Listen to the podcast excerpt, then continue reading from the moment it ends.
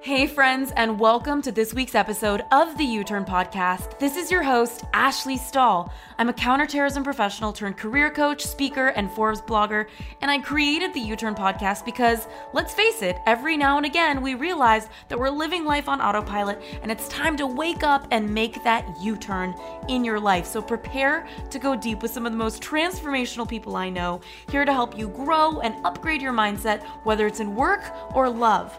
In the meantime, we've opened up access to three free e courses on youturnpodcast.com. So head on over there if you want to land a new job you love, find your purpose, or launch your dream business. All of these courses are totally free. All you got to do is head on over to youturnpodcast.com. That's Y O U T U R N podcast.com. Now let's get started with this week's guest. Anybody who's healthy is not going to be okay with a one sided relationship. You're not going to be like okay with the one friend doing everything and just be like sitting, resting on your laurels, like, yeah, this is cool. You're going to feel like guilty and not a sense of like, this is not okay. I need to pour back. Mm-hmm. So if anyone's like become okay with this, it's indicating a degree of illness or disease and, and a learned behavior in them. So either you stop over functioning and you allow yourself to express your feelings without blame, without saying the word you. I'm feeling this. This is what I desire for my life. And you allow someone to show you whether or not they're capable of that. So you learn if it's a desert because you have been blocking someone giving to you, or you learn if it's just a desert and you need to hop on a plane and get to a different kind of environment.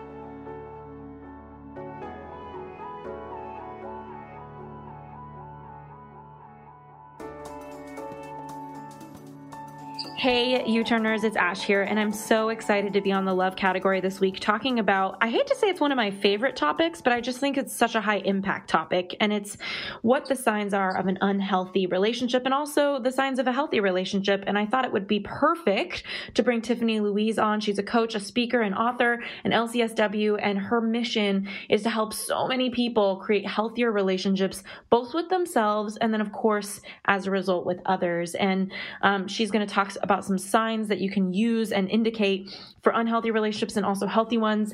And of course, I'm going to ask her about her story. Tiffany, thank you so much for being here with me. Well, I'm so happy to be here with you. And we have friends in common. So this is like a full circle moment because I've heard your name so much and now we're meeting. So thank you for having me. Do you know what's so funny? I just started following you on Instagram like a couple months ago and I was like, does she know that I know her? Like, does she know me? Because I know her. I didn't know? even know you were following me. And then I got your DM and I was like, I've heard her name. Yeah. I gotta follow her back. So that's so world, funny. It. Yeah, me too. It is. We really have such a beautiful group of women, and whenever somebody brings somebody's name up, to the extent that I've heard yours, it just means something. So really Agreed. excited. Um, Agreed. And as far as your story goes, like I know that you know everybody has a different reason that they're called to do, whether they're a therapist, LCSW, you know, all this sort of work. What was it that got you the most interested in healing? Well, and I've shared this story before, but so people repeat listening, but it's always a good one to share. So I, my mother was ahead of her time and she put me in therapy when I was three years old when my parents were getting divorced. She herself went to treatment.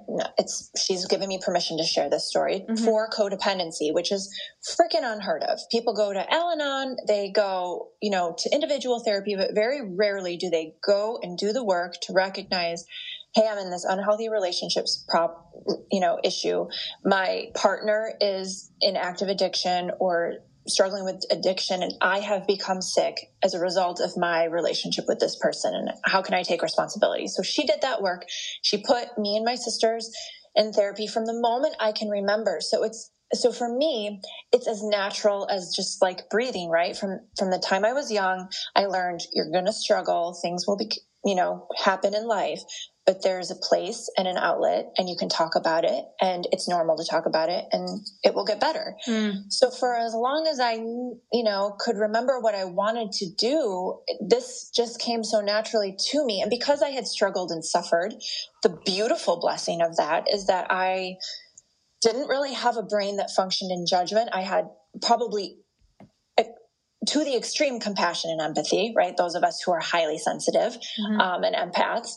And so it was just natural for me to listen to people and understand them. And I could in, very intuitively sense into what they've been through. Um, so even though I was a dancer and I had opportunities to like get scholarships and go to LA and New York, I knew this was what I wanted to do. So I think wow. those formative years really shaped that for me. Mm. And how do you manage your energy? Because I know that when people when you're highly sensitive and people are sharing so much with you that um, your energy is everything and being able to be there for them being able to be there for you like what are some ways that you keep your energy high like are all of these conversations just by nature energizing yeah they they can and they can't be i yeah. have and believe me this has taken 20 years of a lot of work and i finally reached a point in the last you know five where i've recognized when i am there's a difference between being highly sensitive and taking responsibility. And I've really gotten to a point in my healing where I've understood that I do no one any favors for taking by taking responsibility for their energy. I can hold space for it. I can be present to it. I can empathize with it. But when I wear it, when I take it on, that is something, first of all, anyone who's in a healthy place would never request of somebody else, right? Two, it does not help the, me in helping them see the solution. So for mm-hmm. me, it's been a very artful education and learning how to be present to someone and to hold space for what they're experiencing while not wearing it, owning it, metabolizing it. And the way that I do that personally is I allow my faith to be the intercessor. So I give whatever I'm feeling up out to my higher power, which I call God, because whenever I'm acting or believing that I'm the only source, I'm out of connection with my source. So those those things, recognizing when I'm owning it, when I'm activated and releasing that, allowing them to, you know, have this experience. I've also learned too, and this is another point, that and, and we'll talk about this more when we talk about unhealthy relationships like we make suffering wrong and while suffering is highly uncomfortable it's not necessarily wrong. It can be incredibly helpful and, an, and an, a critical component to our healing. So I've also seen enough suffering in my 20 year career to know that sometimes in our deepest pain, the biggest transformations are happening. Mm-hmm. So I'm mm. also also careful when witnessing suffering to not create that story around it mm-hmm. um, and to allow it to be what it is intended to be and and to be the source that I'm meant to be in that moment, but then also give it up to something greater. So long winded answer, but that's how I navigate the energy exchange. Yeah. I mean, honestly, it's just something that I know that therapists tend to burn out, you know, coaches if they don't manage their energy. So I think it's really powerful whenever one is really lit up by the work and they still have energy, you know, to keep moving. Like I always want to know what they're uh-huh. doing. And, and then kind of getting into relationships, like I know that you had a, ch- a challenging relationship. I've had one too too. Um, and it probably we all learn what unhealthy and healthy looks like usually when we experience it directly. Um, mm-hmm. What was your experience in in experiencing an unhealthy relationship, or what were some of the experiences you had that inspired you to start reaching for something different? Well, it's super funny because two hours before I were doing this recording, my ex ex, um, and uh, he gave me a call. He's in um, Kuwait right now teaching, mm-hmm. and we're still very close friends. And we were together for many, many years and actually engaged. And he's a wonderful human, but we were not meant to be partners beyond what we were. And he was like, What are you talking about? I'm like, Relationships. He's like, Oh, you're going to give me a shout out? You know, some stuff of our relationship was pretty unhealthy. I'm like, Yeah. But, and so I like, this is what I like to say.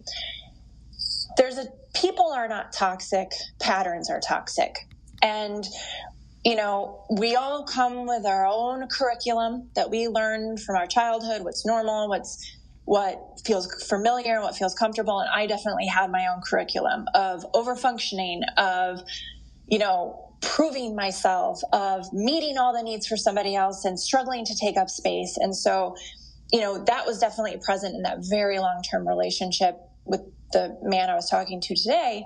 Um, and we, and he's a wonderful human being. He had his own wounds. And so, you know, we went, navigated a lot of really like unhealthy patterns there. And I also had another long term relationship where there were a lot of, a lot of that same stuff. I can only speak for me, right? Mm-hmm. Um, me showing up, not feeling like my needs were being met, hoping that the crumbs that I was receiving would one day turn into so much more, um, taking extreme care of the other person's feelings and needs and cheerleading while really just not taking up a lot of space. Mm-hmm. And it took me a really long time. And all of the while, you know, listen here, I'm a therapist, I'm coaching and I'm learning and I'm getting healthier. And I'm like, okay, this doesn't feel right. And I'm going to try this, learning new ways to communicate. So I, you know, I always say we teach what we most need to learn. And I have a lot of years of experience of being in relationships that ultimately were teachers, ultimately led me to the skills and tools and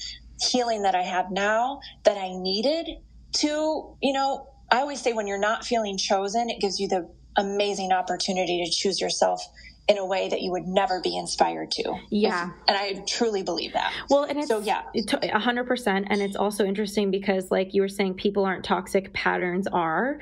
And I also know that some people are like a chemical reaction where for some reason, one person with another person is going to be totally fine and the patterns look good. But then with another, there's all these other patterns is because it's two different people with two sets of needs and it's like a chemical reaction that's not going well. And I almost yes. want to kind of start with what feels like um, narcissism and the, the most extreme extreme side of an unhealthy relationship. Mm-hmm. because I think some people listening maybe don't realize they're in a dynamic with somebody who's a narcissist and maybe it's not their romantic partner. It could just be like their mom or somebody at work. And you know I can tell you Tiffany working in counterterrorism national security early in my career I in, in, encountered a lot of pol- politicians and you know people who i was like is this like when i started learning about narcissism i was like i think i encountered a couple of these. Um, and i can't help but feel like the person is toxic. It doesn't even feel like the patterns even though you're right. It's just yes. a, but it feels like the human being like the blood pumping through their veins feels like toxic when there's yes. narcissism. So it feels almost like um, and i hate to dehumanize any it feels like an infection. Like it's just so it's so deep in their expression that i almost don't know who they are. Um, um, mm-hmm. when I look at it. So, for anybody listening, could we kind of start with you talking about that rat experiment that you talked about on Instagram? Yeah. So um, this, and I, I worked for many years in behaviorism. I did applied behavioral analysis with children on the autism spectrum. I worked in addiction for a decade. So I have worked with people changing some of the hardest behaviors there are to change. And so I realized like I've never really explained the powerful hook that intermittent reinforcement is. So the experiment that I sort of, you know, highlighted is imagine you're a rat and you're in a cage and you a button pops up in the corner of your cage and you hit the button and every single time you hit the button you get a treat that's continuous reinforcement and when that happens because it's continuous, because the button delivers consistently, reliably, exactly what you expect it to, it's not as much of a powerful hook because you can live your life and you have trust that the button is going to deliver the treat. But when researchers put an intermittent rate of reinforcement on that lever, they, they wondered what was going to happen. Is the rat going to be like, annoyed with this because it's not consistent. They never know when they're going to get a treat and kind of ignore it and go on with their lives. Or is this going to be more addictive?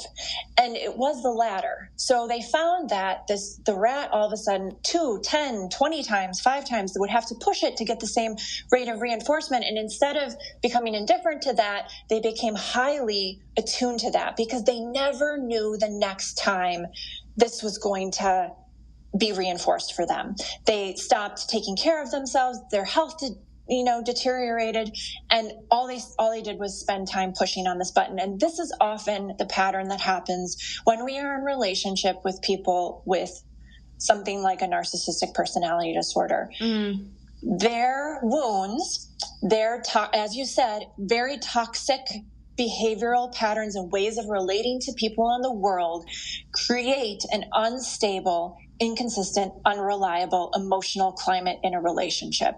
Mm. And therefore, we become the very hooked, we can become the very hooked, addicted rat pushing the button, waiting for the next dose of love, attention, affection, validation. Mm-hmm. Um, this reminds that, me, yeah, I had an episode with Ken Page who wrote Deeper Dating and mm-hmm. he talked about how there's two types of attractions in that episode. He said there's attraction of inspiration and attraction of deprivation. And it feels like this an unstable emotional climate has the result of a lot of deprivation. Like you're you're yes. waiting you're pressing buttons and the person's not responding.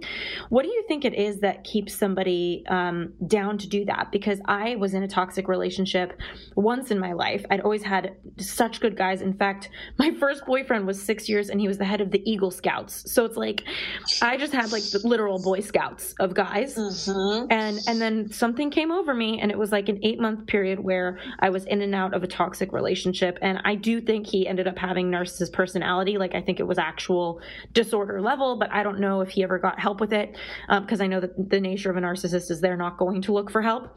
Right. Um, but I would love to just kind of understand, like, what do you think happens for anybody listening right now where they're listening to us? And, you know, just because your relationship has an unstable climate doesn't mean he's a narcissist or that you are. No. But right. what do you think it is that keeps someone okay with that? Because to me, there's a level of self esteem. And, and for example, I have a girlfriend who I love a lot. Um, and, and she's been very up and down with her partner. And mm-hmm. she's a very stable person. But there's something about this dynamic that's bringing out an instability um, and I was just telling her the other day, you know, like I'm wondering about his self-esteem. Like why is he putting up with you being like this? Like I love you, but but if I want if you were on the receiving end of how you're showing up with this person, I would tell you to leave. So what is it about his self-esteem that's keeping him with you? Do you know what I mean? Right. I um, do. So can you talk to me a little bit about what is it that keeps somebody pressing the button and not hearing back? That deprivation. Right there's so there's a lot of layers to this. Um, it is we can start with there's i'm going to start with attachment. So very often we have attachment modeled to us in our childhood and even in our early formative you know relationships. And and attachment theory sort of states that there's anxious avoidant and securely attached folks and generally, the numbers say that about 50% of the population is securely attached. They're capable of meaningful relationships um, without leaving or, or becoming overly enmeshed. And then the other 25 and other 25 are anxious and avoidant type attachment styles in the population. And oftentimes, when we are starting a relationship with someone who's on the narcissism spectrum, this is something that I talk about often. It's not usually that they start out straight up asshole. Mm-hmm. They usually start out exceptional. Yeah. Um, with the love bombing, with the you know, and what does that mean? And the love bombing. Lo- so love bombing is sort of an intense amount of love just i mean imagine that. It's like dropping bombs of love words and, and promises for the future and um, gifts and lavish trips and like oh my god i've never met anybody like you. And you don't no one even came close and you're my dream person. And and so and not always not always does everyone start out like that but it, it is a hallmark sort of characteristic of people on the spectrum uh, on the narcissism spectrum. So if someone started out now sometimes we have wounding that someone can straight up start out like an asshole and that'll still hook us. But yeah. most of the time people start out sometimes you know, we just love the asshole from the from the get-go. Yeah. And that's because we've had you know we've learned that or whatever we, that's what we feel worthy of. But oftentimes they start out good. And so that is why this type of reinforcement is super addicting an avoidant type personality. Now, avoidant doesn't mean narcissist, and narcissist doesn't tends to sometimes pattern avoidant, but they, they aren't. They can be, you Separate, know, one yeah. or the other. Mm-hmm. Um, but we get there and then this person shows up and then retreats and then shows up and then retreats. And so this is when we and you hear that language often like put up with and if you had more self-esteem you wouldn't deal with this.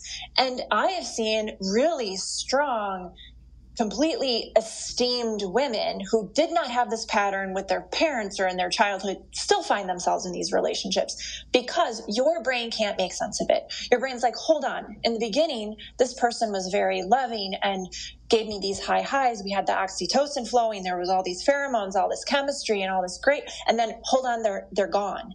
And if you don't function that way, your brain can't understand how someone else's can. Mm-hmm. That is what I found is actually part of what keeps people stuck.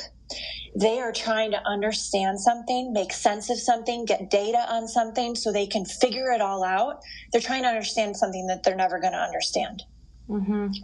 Because they're not they don't show up in that way and their brain doesn't function in that way so that is how people stay stuck they see a couple months even a year of good behavior. They see parents who tolerated discomfort. They learned to people please and say the right thing in their childhood. And so they find themselves as an adult acting out what they knew, hooked on a rate of reinforcements from someone, waiting for the first couple months of someone's behavior to come back.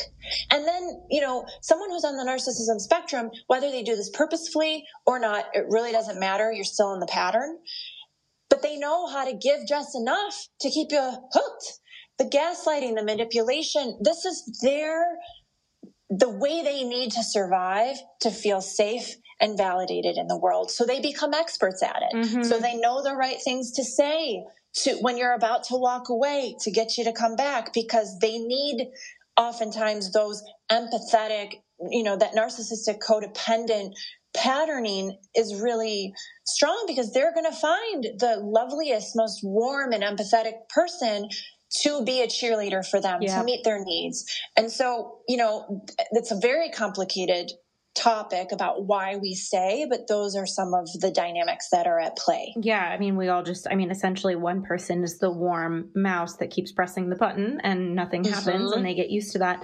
I wanted to know for everybody listening, and I know a lot of people know what gaslighting is, but some don't. What does it look like? Because I actually saw something and I kind of chuckled, which now I'm realizing is really dark, but it said like the rule of a narcissist is if you can't beat them, confuse them. Yes. So can we talk about that? Like if you can't win them, confuse them. What does that mean as it relates to gaslighting and narcissists?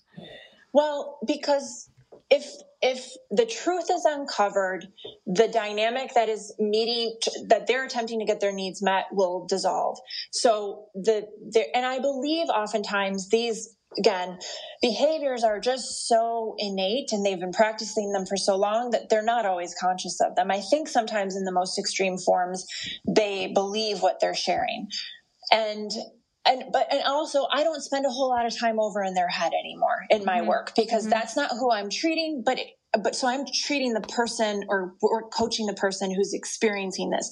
And so what does gaslighting look like? It looks like confusion. It looks like when one plus one equals 10. Mm-hmm. It's so if I always think like gaslighting, when you like imagine there's a fog Mm-hmm. And you can kind of sort of vaguely make out like the street in front of you, but you don't quite know where you are. Mm-hmm. That's exactly what's happening. People, it's an example of this might look like hey, uh, are we going to hang out this weekend? I'm so excited. I'm going to take you to dinner. And then you get to this weekend. Oh, I can't wait for us to go to dinner. What? Are you, well, what are you talking about? I'm going out with my friends. I never told you that. Well, actually, you did on Wednesday at. I remember I have the text. No, I you misinterpreted that. I you know that so and so's in town, and this is exactly what I was going to do. Come on, why are you always on my ass? You're nagging me all the time, and like mm-hmm. I can never do anything right. I mean, seriously, if you just can't be happy in this relationship, then what are we even doing here?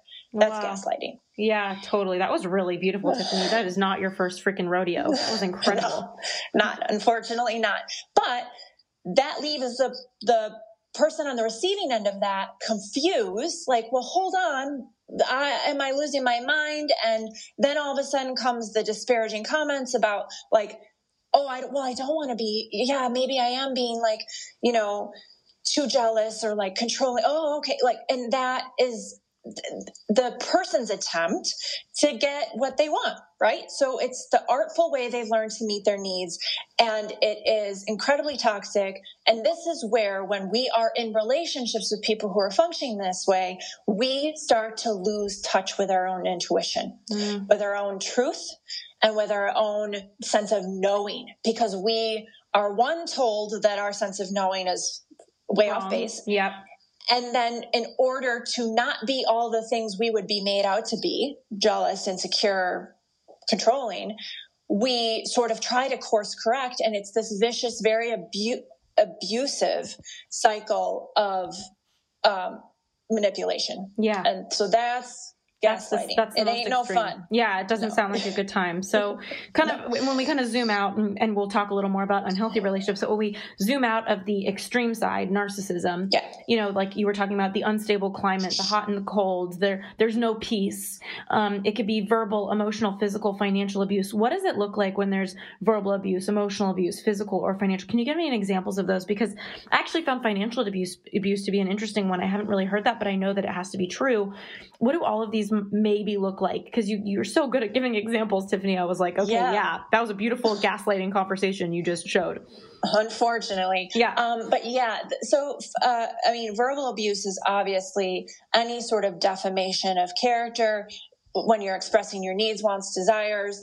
It's, it's met with, you know, name calling, disparaging comments. I mean, verbal abuse is pretty, you know, standard. We kind of can experience that, but it can also be, uh, i.e. gaslighting, like, you know, oh my God, like always with the feelings and like you, you know, it, it can, I think when we, when it's happening in its extreme form, we know it.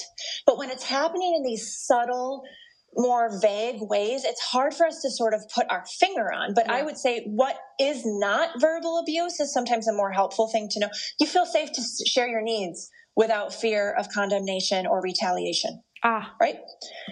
And so that's not verbal abuse, but um, and then physical abuse, obviously, any harm, any any threats of harm, any hostility, in you know, in terms of this someone's physical presence.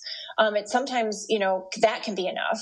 And then financial abuse is an interesting one, and one that I'm you know starting to explore more. It's it's where money is um, used as a, sort of a power um, in a power struggle, you're either not given information or, you know, investments or money is moved or used in ways that you're not privy to, or you are only restricted if you're contributing, you're only restricted to this amount of um, money for your own personal use. It, it can come across in a lot of very Mm. controlling and damaging ways. And financial abuse can have very long, just like any of these emotional or physical um, abusive cycles, they can have very long term damaging effects, right? Mhm. You know, I've had clients who've, you know, oh yes, we're well, I'm I'm making this money and I'm paying the bills, and that's not happening, and then this person is in debt and cleaning up the mess of the relationship fallout. So, you know, toxic patterns show up in a lot of areas but what i found is that people struggle to know like where does this fall yeah. on the continuum. Like, is this toxic? Is this unhealthy? Should I expect more? Should I expect less? And I think that's the thing for those of us who've either never learned what healthy is or are learning what that is for ourselves. Learning, we can get other people to tell us, yes, this, this is healthy or this isn't, but we also have to learn to create that definition for Mhm. ourselves. What are my standards? I will not, I, I can, because this is the thing the expecting someone to never be angry that's that's going to make you crazy because that's impossible Mhm. but expecting someone to know how to respond res- you can be respectful and angry i think a lot of us are confused by, by Yeah. that but it's totally possible yeah. right so allowing someone else to have their emotional you know experience in this life but your then expectation is if someone's angry they are still able to treat me with respect in their anger Mm, mhm. and when we haven't seen that you know you know mirrored to us in our childhood we often show up in relationships that look like that and then we're like what what is normal to expect Mhm. that is what i think a lot of people are struggling to Yes. say Well, especially because I feel like we live in a world where people say there is no such thing as normal. And as much as that might be true, there are some set points of where something is not normal or like not yes healthy. Um, and, Yeah. you know, financial abuse, I think also when it comes to these empaths who are in narcissistic dynamics, it's, I think, really important to notice where you're kind of co creating it. Because in my case, I was in a relationship with someone who, and, and, and I've heard all the stories too. Like, I was just at my dermatologist who got a divorce saying that she had no idea he had a half million dollars of personal credit card debt when she married him. So it's like, Mhm. that's abusive, like to hold a secret. And then now it's her, her fate, you know? right Right. Um, but in my case, it was like I was always very generous, and I remember being on a vacation with the guy that I believe has narcissism, and he. He, he was like, "Oh shoot, I forgot to pay my rent, and I don't have Venmo, and I need to get it to my roommate." So I was like, "Oh, I have Venmo," you know. So I was like, "No problem," and I sent the rent to, you know, and he Mhm. never came to me like I'll pay you back or something. So it was just like two thousand dollars out of my bank account for for nothing, you know. Yep. Um, So that kind of stuff, um, and and just being that helpful person all the time. Hey, U Turners, so sorry for the quick interruption, but I want to make sure you know that this episode has been brought to you by the Job Offer Academy, our e course to help you land a new job you love. So if you're sick of applying for jobs and never hearing back, and you'd like to try a free version of our job hunting course, just head on over to youturnpodcast.com slash job offer. That's Y O U T U R N podcast.com slash job offer. Now let's get back to this week's episode.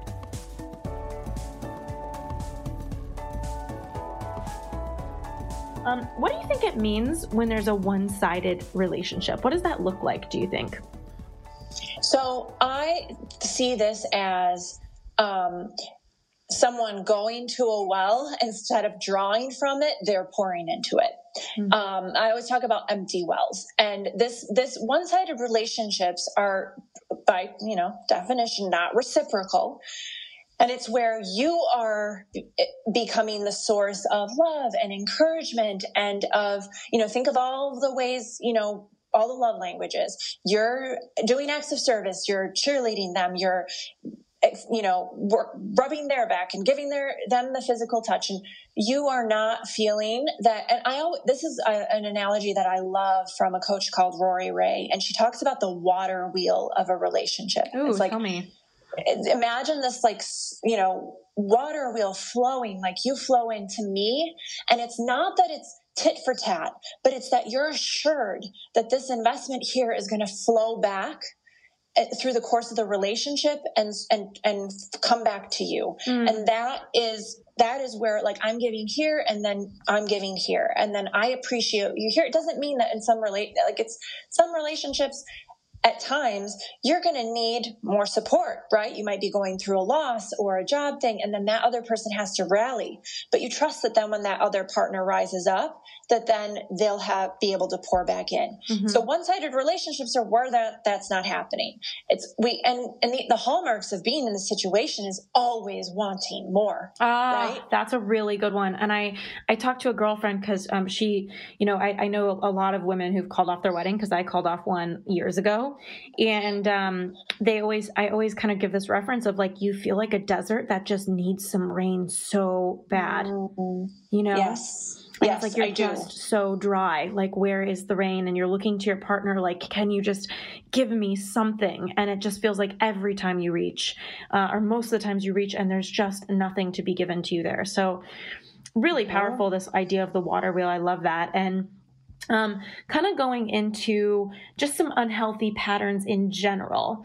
Um, what do you what does over functioning look like to you for anybody who maybe is listening and wondering if their relationship might be toxic or unhealthy for them? hmm Well, this is something that I have, have in recent years been really fascinated by masculine and feminine energy. Mm-hmm. And for like high level purposes, we can see masculine. ener- We all have both, and this require, irregardless of your you know identification. We tend to sort of function in both, but one is a primary, right? So masculine is a doing energy. It has agency, it has movement, and feminine energy definitely has movement, but it's a being. And what I have found, a, lot of the clients that I work with are women looking to find partners. And they are struggling with being in masculine energy while looking for a masculine energy man. Mm, And the challenge is, is masculine energy is necessary, it's helpful, it's wonderful. And so we'll hear this said a lot like, men can't handle, you know, successful women. No, not true. They can. What they can't handle is not feeling valued, needed, respected for their ideas, and generally bulldozed. And, and men or women, anyone who operates in masculine energy is not going to feel good meeting someone in masculine energy in that way. Mhm. And so what what overfunctioning does is not allows us to receive and not allow someone who if that's the dynamic you're looking for who is in masculine energy to give which is where they fall in love So mm. over functioning is no, I, I got that. That's okay. Oh, I'll do this for you. Oh, you did something nice to, for me. Okay, I'll do this and I'll do it double. Um, saying all the right things, trying to be all the right things. It's a performance, right? Mm. And it's a performance with an intent to just be enough. But by virtue of being in performance, we're in our head mm-hmm. and we're not in our heart. Mm. And we can only connect and feel love and true connection in our hearts. And so over functioning is, is this, is the short little trip from your, your heart to your head, living in your head, putting on masks, you know, trying to be all things because then you'll feel safe and loved. And many of us learn this, you know, they say the people pleaser in a relationship was once the parent pleaser. Mm-hmm. Um, and so this is something I've had to really, you know, work on and, and heal as well. Mm, I, um, a, I, actually have a question about this idea that we were talking sure. about of one-sided relationships too, where, cause, there's overfunctioning is kind of creates a one-sided relationship, right? Like, yep. So I was kind of talking about this idea of being a desert and it's one sided, and maybe you're overfunctioning. Maybe you're always pouring into the relationship and nothing feels like that water wheel where it's coming back to you. How do you kind of gauge when you're that desert wanting rain and it's one sided versus maybe your partner's not ready for something that you're ready for? Like, I know a lot of women are ready to get married, um, or, and, I, and I hate to be gender stereotyping, but it feels true right. for me, my experience. And and sometimes the man isn't ready yet. And i know that we're talking in hetero terms and i know some of right. some of my listeners are you know different um, preferences. But for the sake of this it's like how do you decide when your partner's simply not ready for something versus when you feel like a desert waiting for the rain it's one-sided and it's not a match anymore? I think the only way you get that information is by showing up and showing up in your truth and we because we block ourselves from that information when we're over functioning because if we're over functioning we are rowing the boat along and we don't actually know where we'd be if we weren't two oars in the water slamming it out on the lake. Would would they be pitching in? How far would they be going with us if we weren't carrying the relationship? So the first thing is to stop. Stop doing all the things that we're doing. We stop performing. We stop, you know, soliciting for for bids for connection if someone is not moving towards us. Now, if we stop, and this is the scary thing about stopping, because this is what I found for most of my clients, you're afraid if you stop that the relationship will unravel and disintegrate. Ah. Well, if it does, that's what you needed to know. And you over functioning keeps you from facing that truth. Oh, I love that. I love that. Okay. And then another And then if you stop and they don't, it doesn't disintegrate, you allow them. Because listen, think about this. Anybody who's healthy is not going to be okay with a one sided relationship. Hmm. You're not going to be like okay with the one friend doing everything and just be like sitting, resting on your laurels, like, yeah, this is cool. You're going to feel like guilty and not a sense of like, this is not okay. I need to pour back. Mm-hmm. So if anyone's like become okay with this, it's it's it's indicating a degree of you know illness or disease and, and a learned behavior in them. So either you stop over functioning and you allow yourself to express your feelings without blame, without saying the word you. I'm feeling this. This is what I desire for my life. And you allow someone to show you whether or not they're capable of that. So you learn if it's a desert because you have been blocking someone giving to you, or you learn if it's just a desert and you need to hop on a plane and get to a different kind of environment. Mm, that's so good. Okay. And, you know, we, we talked a little bit with narcissism and uncertainty. Um, can we talk a little bit more about that just in general as an unhealthy relationship indicator? Um, what does uncertainty really look like for somebody, would you say? I think uncertainty is that is is experiencing a relationship where you don't you aren't certain that this this person does not seem in this moment to be able to meet the needs that you have or the expectations that you have for a relationship. You are uncertain where you stand with them and you are uncertain where the relationship is going mm. And I say this often, we need to feel to, if you're if you're now listen, like you said, plenty of people are listening, it isn't their intention to have a committed long-term monogamous married relationship. But if it is, and that's your desired outcome, and you are consistently in a relationship where you are where you are not feeling chosen that way and you are not certain if they will choose you that way, that is where we stay in toxic, unhealthy, abusive situations. Mm-hmm. And uncertainty is the intermittent button. Yeah. Taking us back to the rat in the cage. Uncertainty is I never know. Maybe if I just am super cute and friendly and funny with their family on Christmas, he'll see me in that light and then he'll choose me. Right. Mm-hmm. And so we push, push, push the button.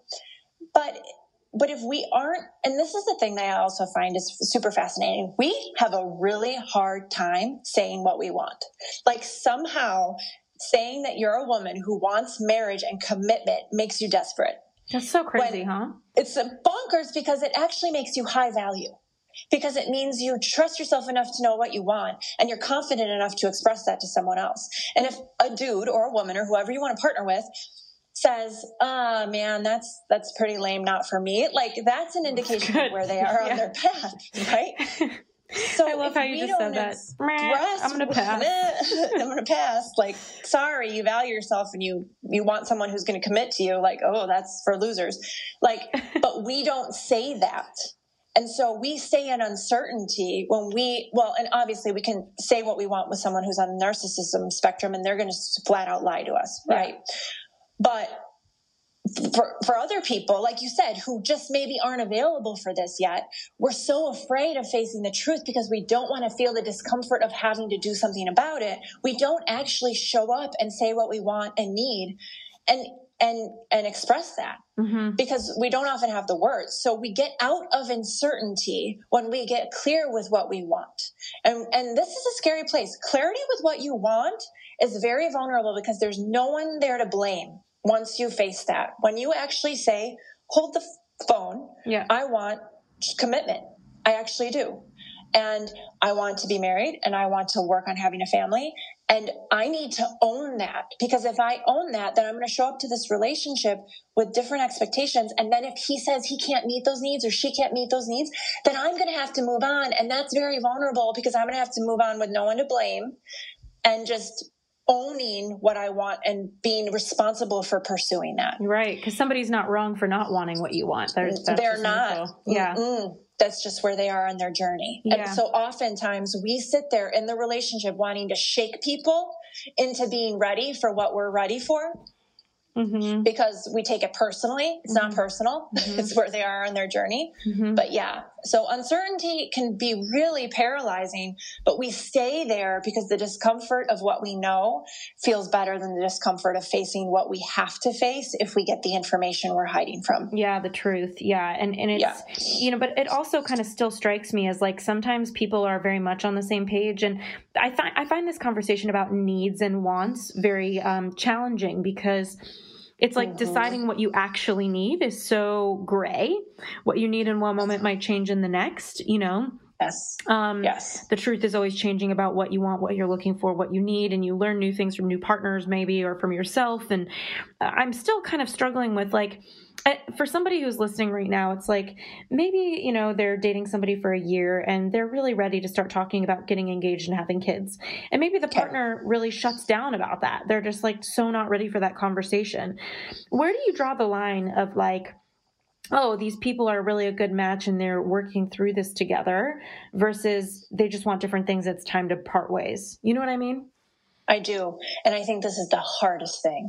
I agree with you that people get stuck in and they don't know when do I exit and when do I not? And yeah. how much more data do I need? Right? Exactly. How much say, more data do I need? I think that's the yes, question where it's like, when it do you is. become the desert needing rain? And when are you just in a relationship with another human who has different wants and needs and trying to find cadence with them?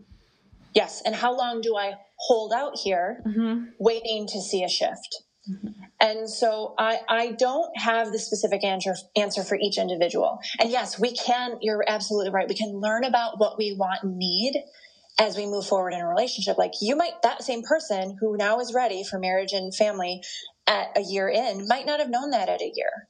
So that's taking personal responsibility, coming to the relationship and saying, I'm recognizing that this feeling and this yearning is growing in me. And again, know you. I am desiring a relationship where we are moving forward towards commitment towards this kind of partnership. And i want and i understand that that we haven't spoke about that and i don't know where you're standing so i'd love to hear your thoughts right? This isn't an ultimatum. This isn't a blame game. This is i really want to be curious and if someone can't even have that conversation then the onus is on us to decide just how long we are going to take our one valuable finite asset which is time and invest in a relationship with someone who is not showing us nor telling us that they are capable, willing, able, or, or are moving in that direction. Mm-hmm. So oftentimes we have to deal with what is, not the hope for what will be. And you'll hear from plenty of people, oh, well, I toughed it out and then we ended up married. And, and I find truly that that is more the exception than the rule. Mm-hmm. Mm-hmm. And we have to really get clear on what we want and how long we are willing to remain in this space without clear indication that we're moving towards what we want. And maybe, and I have clients who like, we will really work through this. They'll be like, you know what? I can probably say I can give six more months. I don't feel like that's too much time. I feel like then I'll like have given this relationship what I could. If I'm not feeling like it's shifting, then I feel like I'll be, you know, whatever age it is, and I'll feel like it's time to move on. That's a personal decision. Um, but I agree. I think when we're sitting here, we're going, okay, and, and, and this is especially, especially hard for people where it's not total like narcissism land. It's like, oh, well, they're good. I'm getting some things. This is, you know, like meeting my needs in this way, but it's not meeting my needs in this way. And this takes a degree of responsibility for yourself, doing the work, to say, what can I live with? What can't I? What are non negotiables? What can I compromise on? And that's going to be different for every person. Yeah. Yeah. Everybody's so different. And kind of, I, I love this idea that we talked about before we started recording. You mentioned expectations can be a sign of an unhealthy relationship, you know, kind of like expectations of who the person should be or expectations of the person as, you know, themselves. Can you talk a little bit about expectations and when it becomes an indicator that maybe the relationship is toxic? Right. And this can be on both sides. So oftentimes we're always like, oh, expectations on, you know, the person who's not meeting them, but they can also be unrealistic expectations that we are holding for someone else that they can't possibly meet and can't be responsible for. So it's, you know, two sided. Um, and what I find is that we have oftentimes been sold an unrealistic set of expectations for what a relationship is going to do for us. And I think many of us, because we have not done the work to find our happiness, our fulfillment, our peace, our contentment within our own lives, we are outsourcing that responsibility to another person. And when we are outsourcing that responsibility, no one else can ever possibly meet those needs. So we live in chronic disappointment and chronic bid for getting that person to meet their need, our needs when they can't possibly. So I think expectations for a relationship, what I have learned, and this is just my lens, I've worked with thousands of people at this point, done my own freaking personal work. Nobody can create your happiness. I think when we are moving into relationships that are the healthiest, we are saying, this person is an individual and I am one. I'm responsible for my happiness. This is an agreement. This is a partnership where we are working to grow, to heal, to be a water wheel pour into one another and to experience life together. I'm okay on my own, but I choose a partnership. I want, I don't need. And that is a very different place to have expectations for a relationship, right? It means if you're having a day and you're bored, you don't suddenly say, he's not giving me enough attention. Why didn't he come home and say hi to me first? It's like, well, okay, what, what's going on with me? Get curious about this. What do I need to do to take care of my own needs? Is it chronic lack of interest or is it realistic to expect that someone every single day is a captive, you know, perched on the edge of their seat just to hear what was going on with my day, right? So we have to do that work to see are we having expectations that, you know, Prince Charming or, you know, the, the woman is supposed to come into your life or whoever it is and everything's going to be magically better. That is what creates a lot of strife. Mm-hmm. I believe. Yeah. And, you know, it, it's interesting with expectations because I think that a sign of a toxic relationship, to, to me, in my experience, is somebody that um, has like this phantom perfect person or phantom X. Like, this person is the perfect person or the person i'm going to choose is going to be this way and it's different than how you are. There's like this fantasy image of a person that either exists or a person that you used to be with that for whatever it's like obviously you're not with the person anymore so they must not be your perfect person but i've heard a lot about that with um, unhealthy relationships of a reference point of this image of who somebody should be um, that kind of puts you down Yeah. um, but okay, so let's even pivot because I know that you are, are newlywed and you have a beautiful relationship, and I have a beautiful relationship, and I've gotten out of a toxic one. Yay! Yay! I know. well, and it's it's so crazy because I just continue to realize finding the right person, you know, really is not about finding the right person. It's about saying no to the wrong one and having the space, you know, to find Amen, that right sister. one. Yeah. So talk to me a little bit about like what shifted for you personally where you were ready to step out of something that wasn't working for you and Mhm. really call in something that's healthy because I know that that pivot point a lot of women listening, a lot of men listening, maybe they're attracting the same thing. Like it's really unhealthy, they can't meet them, they feel like a desert waiting for the rain. They're being gaslit, you know, they think their sweater's red but their partner says it's purple and they're starting to think their sweater's purple. like they're just so gaslit. Like what is the point where you, somebody steps out and so I want to hear about what that pivot was for you. Yes, a, a couple of things, a combination of everything that we've talked about for, before. For me, now the hard part is, depending on what your experience like is in life, in childhood and in your life, you can get highly comfortable with a high degree of discomfort. And so for me, I had to reach. We always shift when the pain of where we are feels worse than the pain of the change. And I hit that point. And you don't have to hit rock bottom. That is a bunch of BS. You can leverage your discomfort now and multiply it, right? Um, Tony Robbins does this exercise at his Unleash the Power where for 30 minutes, you're supposed to imagine a future time where you don't, if you don't make the changes now, you're living in the result of that. And people literally like talk about an empath's like worst nightmare. People are screaming and crying for like 30 minutes, imagining that. So we don't have to wait for our life to bottom out. We have to just think if I stay here and this continues, what can the consequences be? And that's what I did.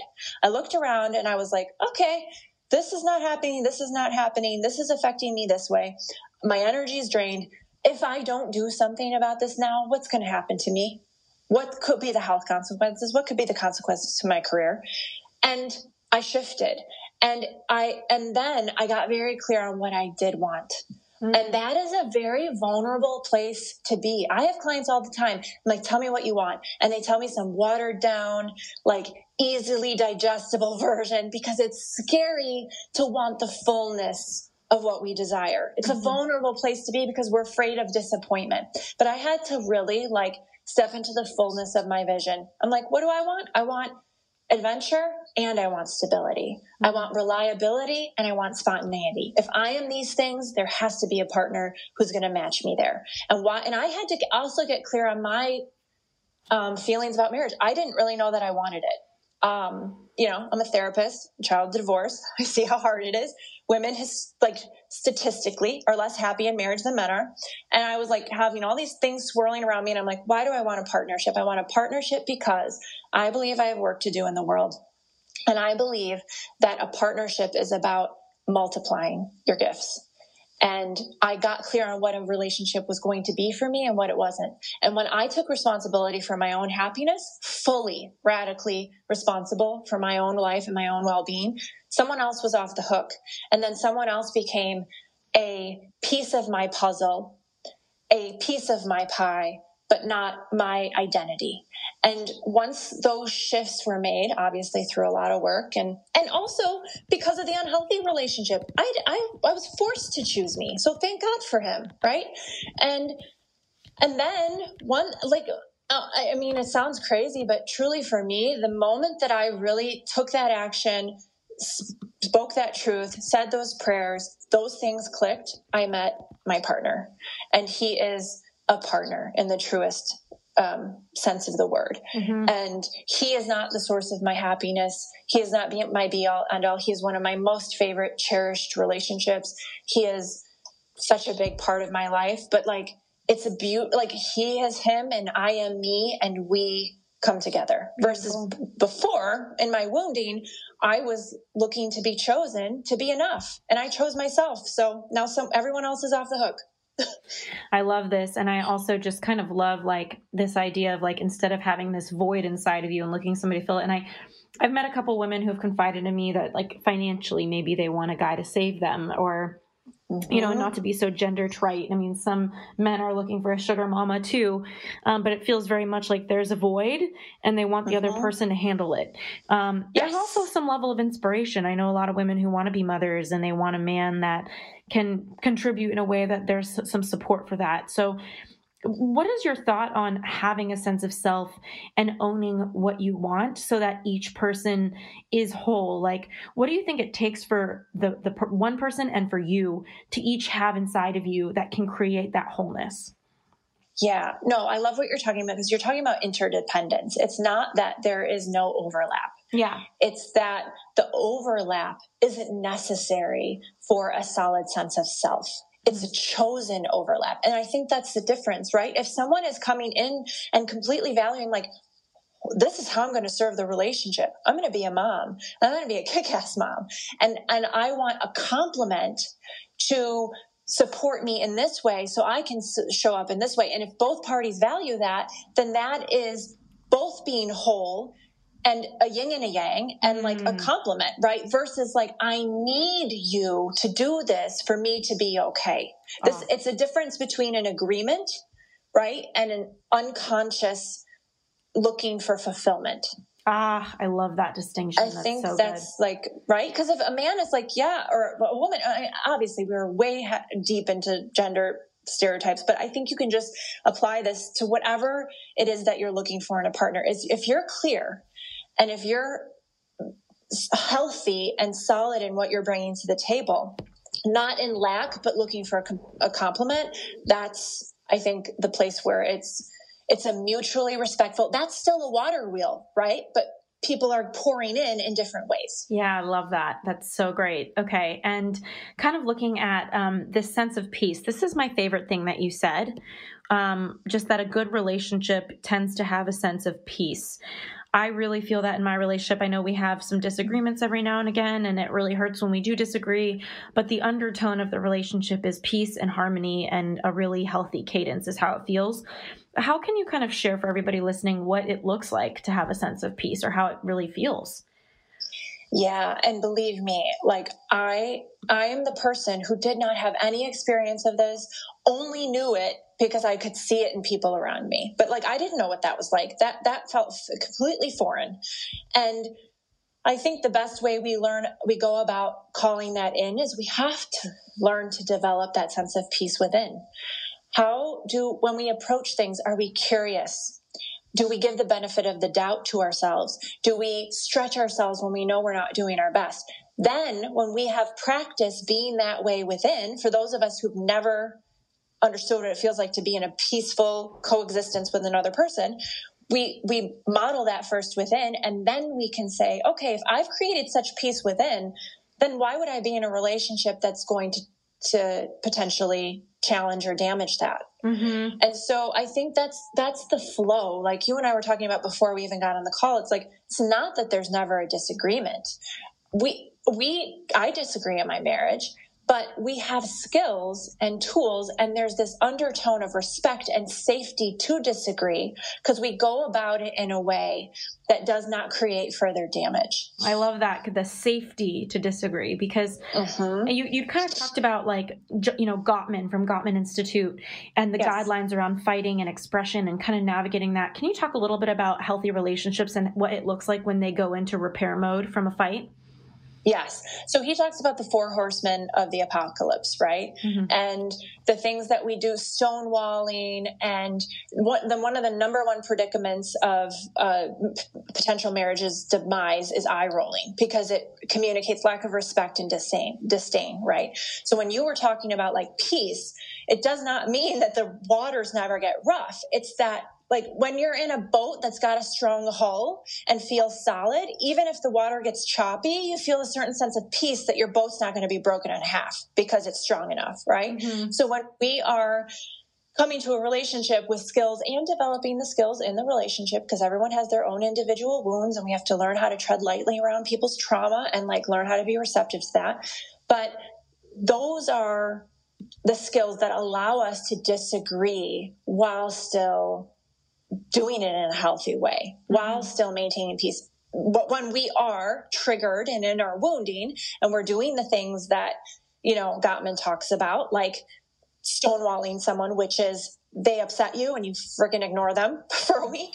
Or, you know, when someone's expressing their feelings and we make them wrong and lash out and name call and, you know, roll our eyes, that's our wounding. Mm-hmm. And because no matter what anyone else's behavior is, ours is our own responsibility. Mm, I love this. This is so helpful. And I think a lot of people who are listening.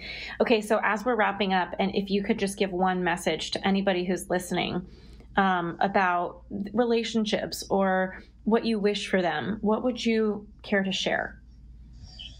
You know, as we were talking, I think what I've what I've come to, and in my work with clients, it's like the responsibility that we have to do our work and I know you might not have been taught this, believe me. I was taught the opposite of healthy. So we can always heal. We can always learn a new way of being.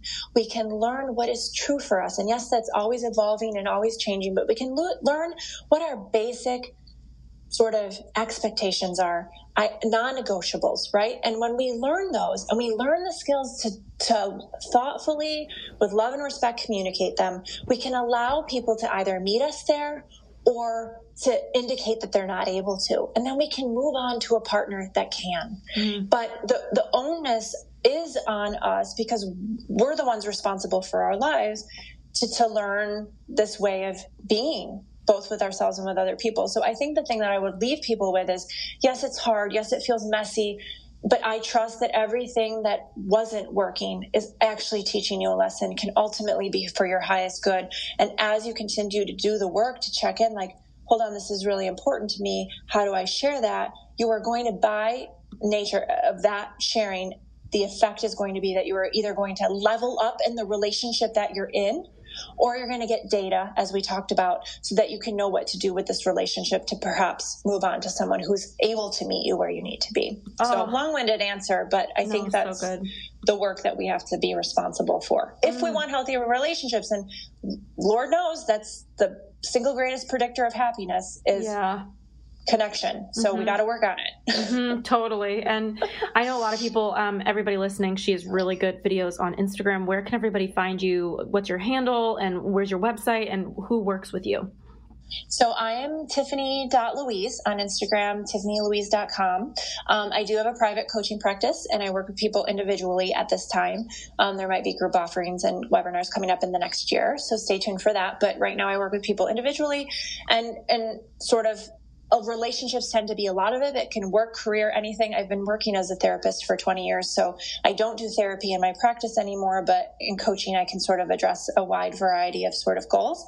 Um, yeah, and I'd love to connect with you on social media and just say hi. oh, thank you. And guys, tag us if you listen to this episode and let us know what you thought or what you took out of it. I just love this topic. Tiffany, thanks again for being here with me. Thank you. You're so wonderful. Such a great interview. Ah!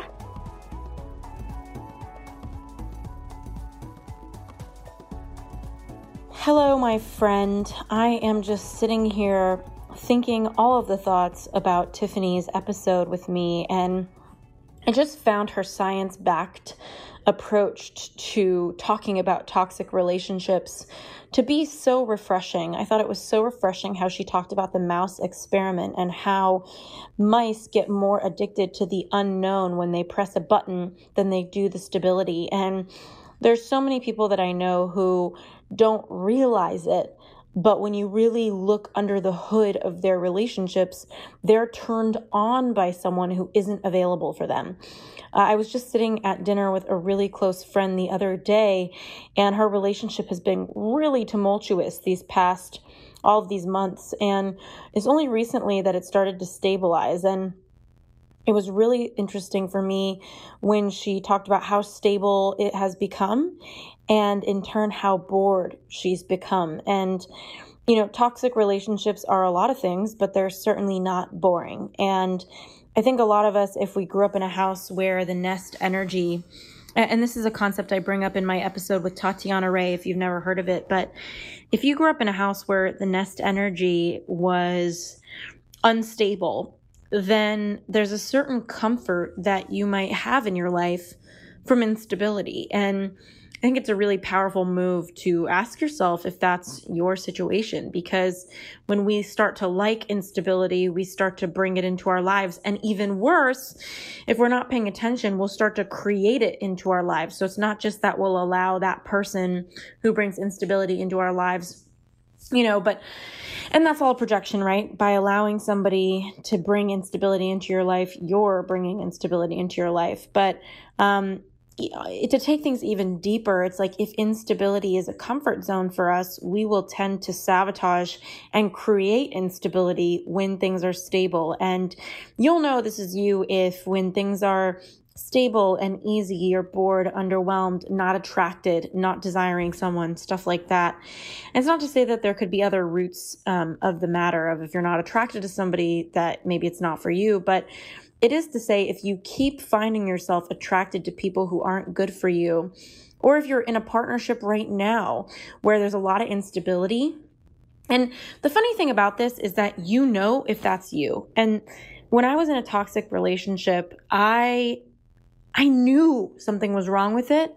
I just didn't want there to be. And it's that hope addiction that we fall into that keeps us stuck in careers and lives and results that we really don't want. And I find it incredibly impactful to be able to notice that, catch that, uh, and just be really aware of that. So, my question to ask you today is Have you been in a toxic relationship or are you in one now? And, um, one thing that I just want to kind of repeat is this idea that you could be a totally healthy person and your partner could be a totally healthy person.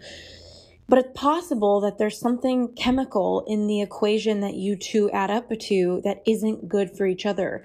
In a way, they could be good for someone else, you could be good for someone else, but together you're toxic. So sometimes someone will bring up our triggers and our wounds for us to heal, whereas other times they bring up things that bring out our worst and are toxic for our systems, for our being. And when we are repeatedly introducing ourselves into traumatic behavior or not getting what we need met, we create an imprint in our being that knows itself as trauma that we carry with us into other relationships and it makes us sabotage them and many other things. So I hope to raise your awareness today of toxic relationships, whether you've been in one, um, whether you are in one. And I hope this message is to give you the courage to really love yourself and get out of a dynamic like that, no matter how painful it is, because the pain of your life lived long term in a toxic relationship, what that's going to do to your system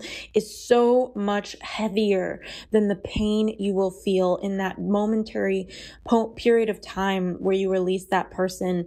And a, a lot of the times that can be the most loving thing you can do to them and to yourself. So, uh, you know, I'll never forget getting out of my toxic relationship and that moment in the doctor's office where the doctor said, Hey, you lost weight. Like, you lost like six pounds. Like, you just on a weight loss thing? I said, Oh no, I was with a guy that I don't think was really good. And I'll never forget what her face looked like when she took her glasses off and she prized me. She said, Good for you. She said, Those are so hard to get out of.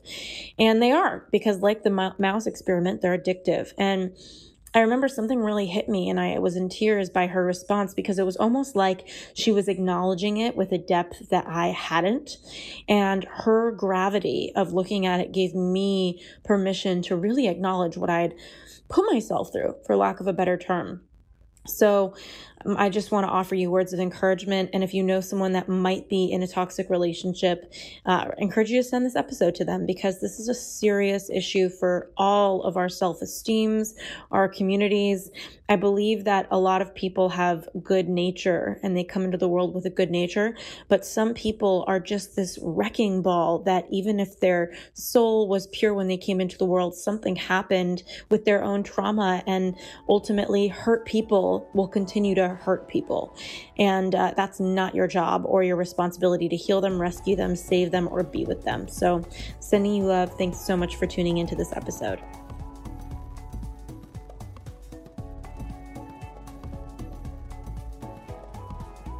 Thanks again for tuning into this week's episode of the You Turn Podcast. We keep really detailed show notes at youturnpodcast.com. So if our guest mentioned a book or a resource that you're interested in, you'll be able to find that there. In the meantime, if you were inspired by this episode, if it made an impact in your life, we would be so grateful if you subscribed and posted a review for us on iTunes. Rumor has it on the street the more reviews we get, the more subscribes we get, the more we can grow and get our impact out there in the world. In the meantime, I'd love to hear from you at Ashley Stahl on Instagram. I'm so grateful for connecting, and I look forward to next week's episode.